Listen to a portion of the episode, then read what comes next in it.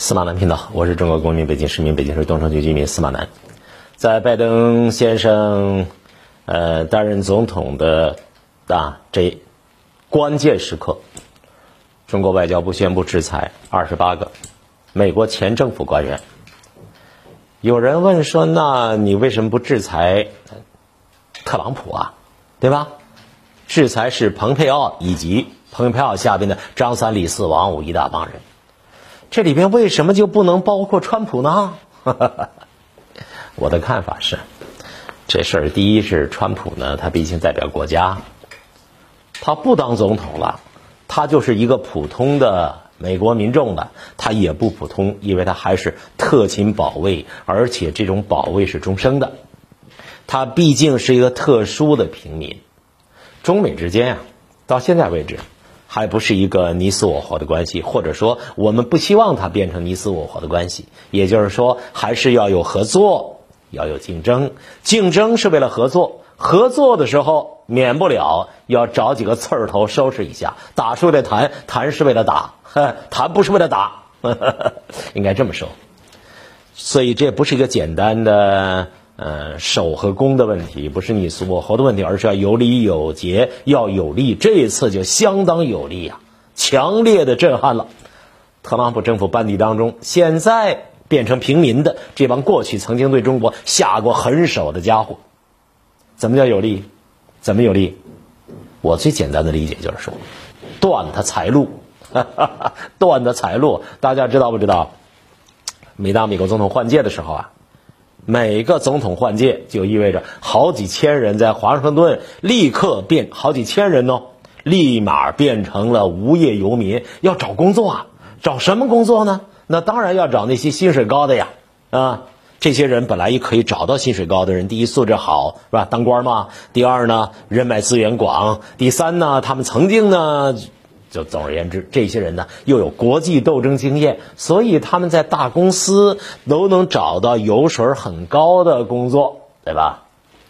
但是现在呢，现在这二十八个人，连同他们的直系亲属，遭到了中国的制裁。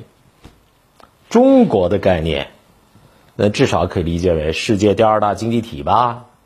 中国这一制裁。那直接的结果就是这二十八个人，呵，变成了烫手山芋。那些大公司想用他，给他一年两千万，用他，你用啊？你有本事你用。好，我告诉你，你用你就违反了中国对他的制裁令，违反了中国的制裁令就会遭到中国的制裁，就意味着你这公司的生意要受影响。所以这件事儿啊，还真是相当严重。在这些人心里边，那肯定是以蓬佩奥为代表的，心里边恨呢，恨什么呀？恨没有机会跟中国做生意了，恨不但是我没有机会跟中国做生意了，没有机会做中国人民的老朋友了，而且我的直系亲属也没法跟中国做生意了。此前跟中国已经做的生意，那这一页必须翻过去。为什么？脚上的泡自己走的，你活该呀，对不对？对吧？但是问题是，那些大公司都在中国有利呀，哪有跨国公司在中国没有利益的呀？中国巨大的市场对美国资本家，无论是军工集团，无论是华尔街，还是美国的其他的什么产业，利益太大了。克林顿下台的时候啊，到中国来捞金，来一次就能赚。我我我那天算了一下，克林顿来中国啊，讲一次随便你说什么。知道吗？挣多少钱？一千多万人民币。所以克林顿呢，就为来中国捞金，哇，酒厂的广告都做，对吧？楼盘广告都接，那一一次一千多万，那那楼盘加加酒，不就两千多万吗？随便再加点别的什么东西，对不对？那其他的政客也希望在中国赚钱。最后一刻被特朗普特赦的这个班农，这个大军师。这老小子穷的叮当响，你看他衣衣衫褴褛，然后呢，那那很拖沓的样子，这是他的个性风格。但他的确也没钱，要不然也不至于。这墨西哥建墙，特朗普任上一共四年建了二十几公里的墙，他呢说我募捐我建墙，其实这么一点钱都贪污，后来不是被抓了吗？啊，像班农这样算是穷的，也有些有钱的。有钱的你让他舍财，他也心疼啊。我告诉各各位一个秘密啊，有钱的人不是说他就大方，恰恰相反。隔壁王奶奶说了，越有钱越抠门儿 有钱抠门儿现在就不让你赚钱啊，断你的财路，不但解气，而且有力的震慑了那些在任上反华的政客。嘿，小子们小心点儿，哥们儿好好表现。表现好，记你一个红豆；表现不好，记你一个黑豆。别看今天闹得欢，就怕将来拉清单。告诉各位，知道吗？制裁这二十八个人，总计可能导致他们多少损失呢？有人算了一笔账，说五十亿美元左右的损失。因为这事儿就比较细了，怎么统计的，是吧？啊，哪些子项，这就不在今天的谈论范围之内。刚才我说了，为什么不制裁特朗普？要给个面子。对不对？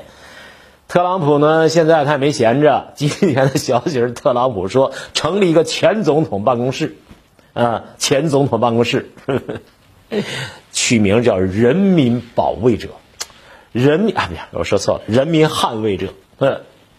这个特朗普先生啊，他热闹惯了，这老头热闹惯了，没人他就寂寞呀。海湖庄园实在是太闲了，于是成立一个办公室，闹点事儿。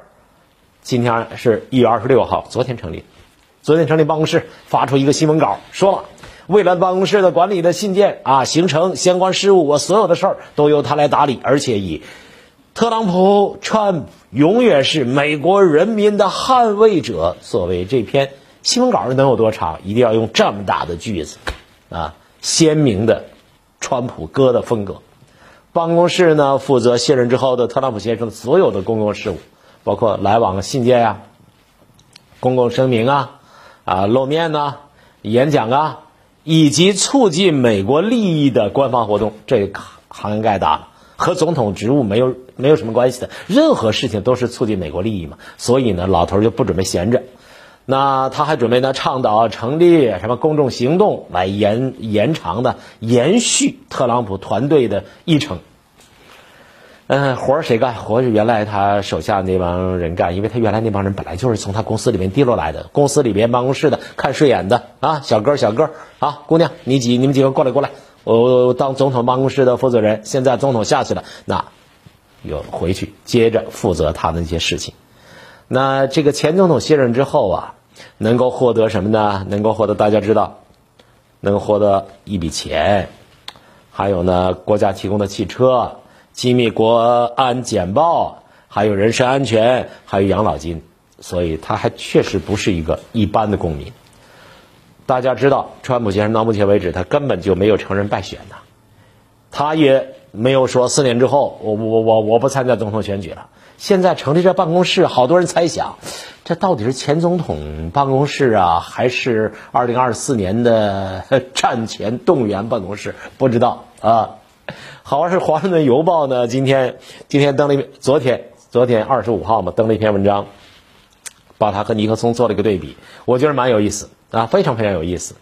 这个这个尼克松和川普应该说都是啊，都是下台的时候，那尼克松你知道啊，水门事件嘛，都是丑闻啊，两个人呢有很多共同点。尼克松下台之后呢。呃，他通过一系列的计划和行动，有计划的挽回声誉，结果尼克松呢就创造了美国政治史上伟大的复活。大家知道，基督教文化当中“复活”这两个字有特别的意义啊。尼克松已经政治丑闻呀，但是人家复活了，重新赢得尊严。那现在呢，《华盛顿邮报》就说说特朗普现在呢灰头土脸的，扫把大的。隔壁王那说扫把大的，灰头土脸。回家了，这老头他能不能满血复活呢？能不能重新赢得尊严呢？哎，有一个人就写了一篇文章，这篇文章的作者呢叫伊丽莎白·德鲁。伊丽莎白·德鲁呢，他这个人呢曾经写过一本书叫《华盛顿日记》，就报道水门事件和理查德·尼克松的垮台那本书的作者。因为他对尼克松太了解了，所以呢让他来说特朗普的事儿，我就觉得特别逗。比方说，他说唐纳德 Trump。和理查德·尼克松啊，都是坐着直升飞机离开华盛顿的，哼，这是典型细节。历史常常是由典型细节所构成的。其次说他们都在钱上出事儿了，钱上出事儿了，而且呢，都是惯常的自怜、自我可怜当中黯然神伤。就隔壁王奶奶用词儿“扫把大的灰头土脸”的意思。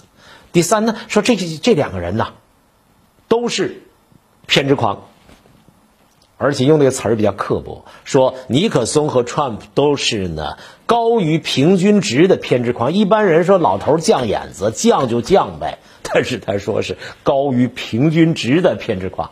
说他们都觉得自己有道理啊，看不起精英啊，到处都有敌人，所有的敌人都是要打败他们的，都是这样的人。还有呢，说他们呢都鄙视新闻界，都鄙视新闻界，因为水门事件，尼克松被新闻界给炒惨了，是吧？川普呢，他要不是因为自己的推特，我告诉你，他怎么能打败华盛顿的那一帮的这个新闻专业主义啊？新闻专业主义，所以他们都痛恨新闻界。而且他们都喜欢利用种族主义来达到自己的目的。还有一个共同点，他们都是个性极强的，不愿意助手控制他们，什么事都自个儿干，亲力亲为，大事小事都自己干。特朗普先生开一个人，他都得发条推特。两个人都因为呢操纵反对党的提名而面临弹劾。最后一个共同特点，这两个人都不像总统。这当然是作者的观点了。我倒觉得尼克松在美国总统的历史上，因为呢，就光是啊，中美建交这件事情，中第一个到中国来访问的美国总统这件事情，尼克松在美国总统的历史地位那就不可撼动了。特朗普呢就是另外一回事儿，特朗普跟中国的关系就发动了在中国的贸易战，不过啊，每脚都踢到石头上了啊，中国没有被打败，相反，特朗普先生给现在的拜登老先生留下了一个烂摊子，满地都是地雷，是呃。杯盘狼藉。这两个人最大的特点就是，人家人家人家尼克松回去了以后呢，有条不紊的就弄了一个弄了一个圈子啊，赢得了一大批支持的信众啊。然后总统生活就是为了让自己重新站起来。我被打败了，我要重新站起来。人家尼克松就站起来了，对不对？一九七四年的时候，一九七四年他降落在。他那个加州的那个那个房子，就是他们家那房子，西班牙风格的，基本上没有朋友。那个时候呢，他自己身体又不好，得什么病？那叫什么炎来着？静脉炎啊，静脉炎还是脉管炎？反正反正得得病了。老头没人搭理，朋友没有了，所有人都得罪了，都认为他那弄个窃听器那事儿实在丢人现眼，而且呢说假话。反正美国新闻界把这个这个尼克松弄得人不人鬼不鬼的啊，而且呢。还有巨额的法律费用，还有呢补税啊，特朗普先生也差不多也是这一套。那但是人家复活了，人尼克松后来就变得很有尊严呐，对吧？盖洛普说，如果选十个最有威望的美国人，首先尼克松很聪明，他对执政的质感感兴趣，这是美国人概念，我不知道英文怎么说。一对执政的质感，就是他理解。执政到底怎么回事？公务员怎么当？总统怎么干？比方说细节，他特别仔细研究美国政府的那个文件，研究白皮书。他接触大量的活动，就是政府里边所有的事物，他都很熟悉。但是呢，Trump，Trump 对这事儿一无所知，也根本就不感兴趣。Trump 感兴趣的是什么呢？是朋友们啊，他的朋友们。降低税率啊，呃，税法啊，他那个那些选票选他那些人，还有呢，他感兴趣的就是打高尔夫球，他四年居然打了三百多天的高尔夫啊，还有一天发十五条推特，他感兴趣。还有呢，就是建边境墙，建边境墙啊，反移民限牧令。这个川普建边境墙建了。建了四年，建了二十多公里。我前两天看了一个材料，我才发现大张旗鼓宣传的事儿，不见得是真干的事儿。真干的事儿是未必真要大张旗鼓去讲。这两个人经历不同啊，人家尼克松当过国会议员，当过参议员，是吧？当过副总统，一直是政客，他非常了解美国的宪制、美国的政治。然后呢，他有的时候稍稍膨胀一点。是吧？但是有的时候他又极度谨慎，而且人家在从政路上受过挫折。六零年的时候，他接近选举的时候失败了，他这是竞选州长，竞选州长失败了，有过这样的从政经历当中的挫折，因此他有的时候狂妄，但是总的来说是比较克制的。而我们川普大哥就从来就不知道克制，他没 没从过政，他一天一个组长都没没干过，他这就含着金钥匙长大，地产商的儿子，而且花天酒地，这老小子就放荡不羁，这么一个公子哥，哎，没干公务员，他对政治也不感兴趣，他自己呢有自己假想的一个精神世界，莫名其妙赶上这么一个当口。借用人民日报用过的一句话，不是什么马云时代，而是时代的马云；不是什么川普时代，而是时代的川普，对不对？一九六二年，尼克松人家就就遭受巨大的挫折，但是川普先生算了算，这辈子你你拢一拢他的经历，他所谓的挫折就是演砸了。演砸了之后呢，他就把生意重新再做起来，而且他的演砸、演砸那些事儿，基本上都是他去告别人，别人告他，打官司都是呢江湖上的恩怨情仇，并且他把仇人把，你告仇人还可以理解，他专门告有恩于他的人，包括两个香港人。我记得我有一期专门讲过这件事儿，我不知道那期节目现在还找得到找不到。这个尼克松先生啊，他。之所以能够满血复活，他最重要的事儿就是他制定了一个计划，制定一个计划，说我不能就这么倒了之后啊，让别人觉得我是一这么一个烂人，我必须要站起来，站起来。刚开始干嘛？就到世界各地去旅行，比方到欧洲去旅行，到中国去旅行，因为在中国，我告诉你还是受到欢迎的啊。然后呢，他就回来之后，其实他的名声非常不好，但是他不管。写一份备忘录，记录他我干什么了，我见了谁了。对现总统，我提出建议，你听不听我不管，但是我作为前总统，我给你个建议。与此同时，为了扩大影响，他向媒体发布，哎，这，这这就是一个，好像是美国政治离不开他一样。其实他早已经下去了，但是他这么努力掺和进来。如果说努力掺和美国政治，倒也可以理解了。他还去参加国外政治家的葬礼，甚至没有受到邀请，他也跑去。比方说，某位总统去世了，他说：“我作为美国前总统，我要来吊唁。”其实没什么交情，但是就像我们今天有些人喜欢往八宝山跑一样，就到那蹭个脸熟，知道吧？干这种事儿，以证明他自己还没有还没有被 out 啊，还没有呢，这这这边边边缘化。然后呢，他他就希望啊。希望他在共和党的大会上啊，自己呢去提点什么建议，讲点什么东西。但是对不起，共和党大会并不希望他来，而且呢就给他不给他好脸色看。那怎么办？他回家写书，写本回忆录，写畅销书，然后呢到处去演讲。到处演讲，比方说比较重要的演讲是一九七八年到英国去，英国有个牛津联盟，是英国这样一个英国绅士里面最顶级绅士们才能参加的牛津联盟，他去演讲啊，这演讲呢，一帮人起哄，嘘，下去下去，他不管。我告诉你，政治家必须得厚脸皮啊，政治家自尊心太强，那就完了啊，下去下去就不下去，哎，坚持讲下去，坚持讲下去，结果怎么着？结果。响起了掌声，开始稀稀落落，后来居然连成片了。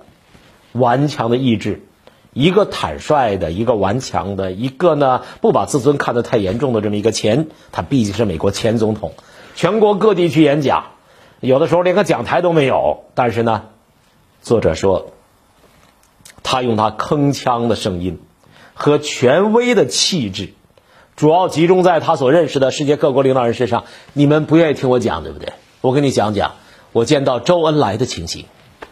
啊，你不愿意听我讲是不是？我跟你讲讲我见到卡斯特罗的情形，是吧？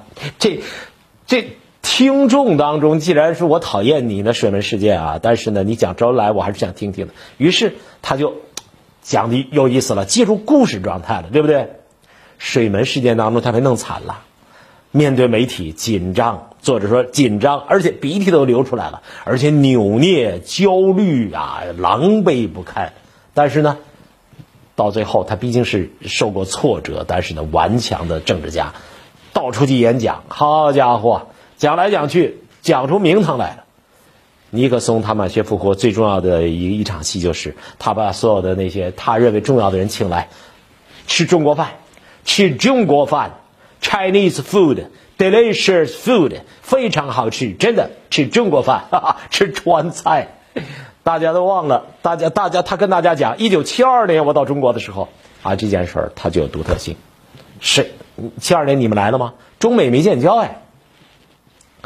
基辛格打了前站，尼克松就来了。来了之后，远远的就把手伸过来，跟周恩来握手啊。跟周恩来会谈的时候，周恩来因为手臂不方便，他帮着周恩来穿大衣。然后他描述见毛泽东的情景，说毛泽东是个巨人，是个哲学家。然后周恩来什么样？他见到的中国怎么样？说他的夫人穿着一身红色的衣服，当时的感觉怎么样？他去长城的时候，那地上雪怎么就突然间就没有了？简直中国发生的奇迹。好，你讲这个东西的时候，没有人。有这种经历，所以他就弄得到处人都感兴趣。哇，理查德啊，尼克松后来就变成了纽约城的一个风向标，他干脆搬到纽约城来，最后他就被被承认是一个值得尊敬的人啊。而后呢，他基本上他就找到克林顿，跟克林顿说：“你我我准备我准备跟你讲讲关于苏联的问题啊，我准备写一篇东西给你。”克林顿呢，当然就接见了他。就在职的总统见了老总统，类似这样的事情，这篇文章里面讲了很多很多。嗯，回头说这个川普先生，川普先生啊，作者认为他身上缺少一种东西，这种东西就是从底层爬出来所需要的什么纪律性、自我克制力、知识上的严谨以及执着。特朗普不能说不执着，但是他气急败坏，是吧？想骂谁就骂谁，他知识不严谨，他一拍脑袋就直觉治国，没有纪律性，想怎么样就怎么样。所以特朗普先生。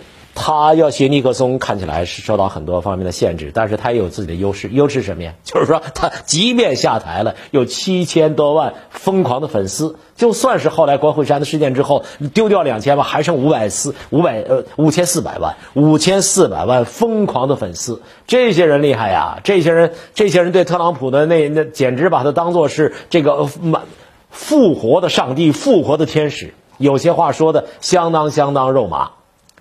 在尼克松的时代，没有福克斯这回事儿，也没有推特。但是现在呢，特朗普呢却有今天的互联网时代的这种这种优势。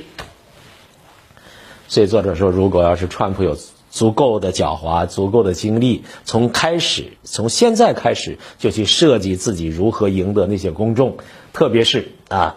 共和党里边那些呢饱受打击的那些政客，如果他要想找回到一些尊严，还是有可能的，有可能受人尊敬的，有可能啊得到一些疯子的支持。嗯，但是这事儿矛盾，大家发现没有？你要想得到整个社会的，特别是来自于精英的这种尊敬，和你现在主要靠一帮疯子支持，有些川粉有点疯啊。这两个东西是相互矛盾，没法统一在一起，那怎么办呢？它矛盾呢，所以如何在公众当中树立起受人尊敬的地位的同时，保持其狂热的追随者的支持，这是一个非常非常难的事儿。尤其是如果你想二零二四年满血复活再次参选，那现在对川普先生来说是一个非常非常严峻的挑战。我想对于。下台的美国前政客，蓬佩奥为代表的这一帮人，二十八个人实行制裁；而对特朗普先生呢，我们现在放他一马，一定会有比较深远的考虑。我这个解读对不对？您是不是赞成？感谢收看，下期见。